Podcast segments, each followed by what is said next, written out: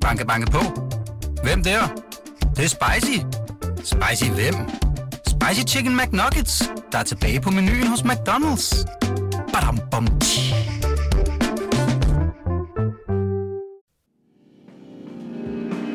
du lytter til Morgenposten, Berlingskes nyhedsoverblik, hvor du får dagens vigtigste nyheder.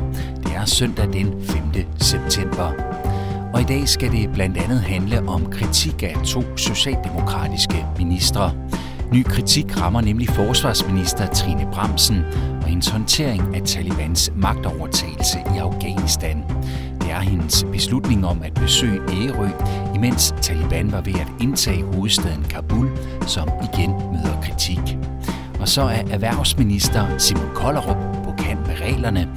Han har brugt sit embedsværk til partipolitiske formål. Du kan også høre om, at tilstanden er forværret for de danske børn, der forbliver i syriske fangelejre. Mit navn er Tue Sørensen, og jeg har fornøjelsen af at guide dig igennem det, du skal vide i dag. Velkommen til.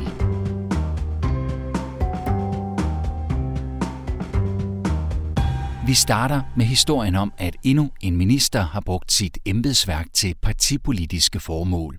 Det er erhvervsminister Simon Kollerup, som har fået embedsansatte i ministeriet til at hjælpe sig med forberedelserne til et møde i Socialdemokratiets erhvervsklub. Erhvervsklubben er et sted, hvor virksomheder mod et økonomisk bidrag til Socialdemokratiets partikasse kan få adgang til møder med topfolk fra regeringen. Det skriver Berlingske på baggrund af oplysninger, som er dokumenteret gennem aktindsigt. Flere eksperter siger til avisen, at det er på kant med reglerne at gøre brug af et embedsværk til dette, da det skal være partipolitisk neutralt. Derfor er det et problem, hvis embedsmænd hjælper til med forberedelserne af et arrangement, som primært har til formål at støtte Socialdemokratiet økonomisk, siger Frederik Våge, der er professor i forvaltningsret ved Syddansk Universitet. Der har tidligere været flere historier om andre socialdemokratiske ministre i den nuværende regering, som har trukket på deres embedsværk til partipolitiske formål. Og du kan læse den fulde historie i dagens avis eller på berlingske punktum d k.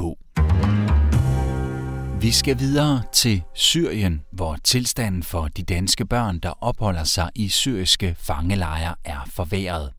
Der sidder fem danske småbørn, som ikke har udsigt til at blive en del af en ellers politisk bestemt evakuering af en større gruppe børn og voksne til Danmark. De fem børns helbred blev allerede i maj måned vurderet som kritisk af en række eksperter, som var udsendt af regeringen. Nu lyder det fra en hjælpeorganisation, at deres tilstand er blevet værre, og det er så meget, at de i værste fald kan ende med at dø i lejrene, skriver Berlingske. Foreningen Repatriate the Children Denmark har besøgt nogle af de fem børn, som alle er mellem to og fem år. Ifølge foreningen er børnenes fysiske og psykiske tilstand meget kritisk. Børnene er underernæret, og en har blandt andet fået kastet en sten i hovedet i lejren, mens en anden har kronisk diarré. Især barnet med diarré er hårdt ramt, siger direktør i R T C, Natasha R. Mikkelsen. Det står rigtig slemt til. Der er slet ingen tvivl om, at det her barn har brug for behandling, for ellers overlever han ikke, siger hun. Folketinget har besluttet at hente fjorten mindreårige børn og tre mødre i de syriske lejre til Danmark, men de fem tidligere omtalte børn her er altså ikke en del af den aftale. Sådan en søndag her, så kunne det for nogle være oplagt at komme ud i naturen, måske tage på øtur og ud at kigge på sæler. Det vil nok ikke løfte øjenbryn hos særlig mange, hvis du gjorde det. Det gør det til gengæld, når en forsvarsminister gør netop det, alt imens Afghanistans hovedstad falder i hænderne på Taliban. Og Trine Bramsens tur til Ægerø, hvor hun besøgte øens navigationsskole for at tale om blandt andet sæler, møder nu fornyet kritik. Til T V to siger Venstres forsvarsordfører Lars Christian Lilleholdt, at det var en fuldstændig absurd prioritering af ministeren. Der var brug for, at hun var i København. I stedet talte hun om sæler på Ægerø. For mig er det tydeligt, at hun ikke er sit ansvar bevidst som forsvarsminister, siger Lilleholdt. Mens der altså er kommet ny luft i kritikken af den danske evakueringsindsats i Afghanistan, så er der igen kommet fly i luften til og fra lufthavnen i den afghanske hovedstad Kabul. Det afghanske flyselskab Ariana Afghan Airlines har genoptaget tre indrigsruter mellem hovedstaden og tre af landets største byer. Lufthavnen i Kabul var centrum for en større evakueringsindsats, hvor en lang række lande fik fløjet deres statsborgere og også afghanere ud af landet, efter at Taliban indtog hovedstaden. I en uge har al lufttrafik dog været indstillet, fordi lufthavnen var i en dårlig forfatning, også på grund af sikkerhedssituationen. Men nu er start- og landingsbaner blevet repareret, og udover de tre indrigsruter, så kan der nu også lande fly med nødhjælp, oplyser tv-stationen Algecera. Hvis du bor på en villavej, så kan du måske se frem til at blive mindre forstyrret i kaffen på terrassen af vinende hjuldæk ude på vejen. Transportminister Benny Engelbrecht vil nu give femten kommuner lov til at forsøge sig med at sætte farten ned på små villaveje. Den nye forsøgsordning, der er det tanken, at fartgrænsen skal sænkes fra halvtreds kilometer i timen til fyrre kilometer i timen. Der er dog et men. En eventuel nedsættelse af hastighedsgrænsen skal i nogle tilfælde godkendes af politiet, skriver Jyllands-Posten. Og det for kritik af trafikforsker Helge Larmand fra Aalborg Universitet.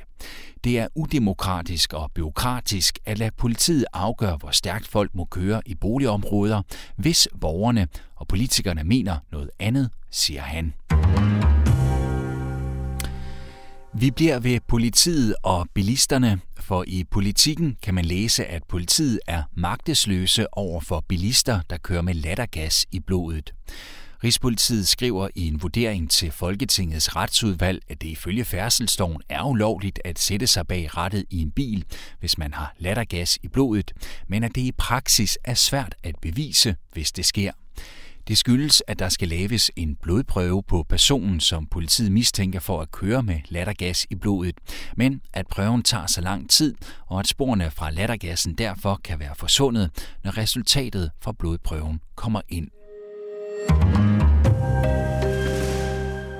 Til sidst et kort overblik over et par begivenheder, som sker i dag. Du vil måske se lidt flere rød-hvide flag i gadebilledet i dag, og det skyldes ikke det danske herrelandshold i fodbolds sejr over Færøerne i aftes.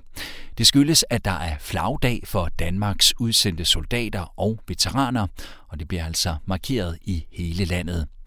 Denne søndag vil du måske også få en, der banker på din dør derhjemme og møde en med en raslebøsse ude foran døren. Hjælpeorganisationen Red Barnet afholder nemlig sin årlige landsindsamling den her søndag.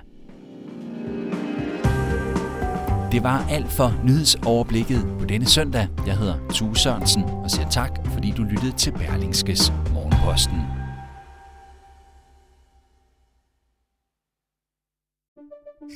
Banke, banke på.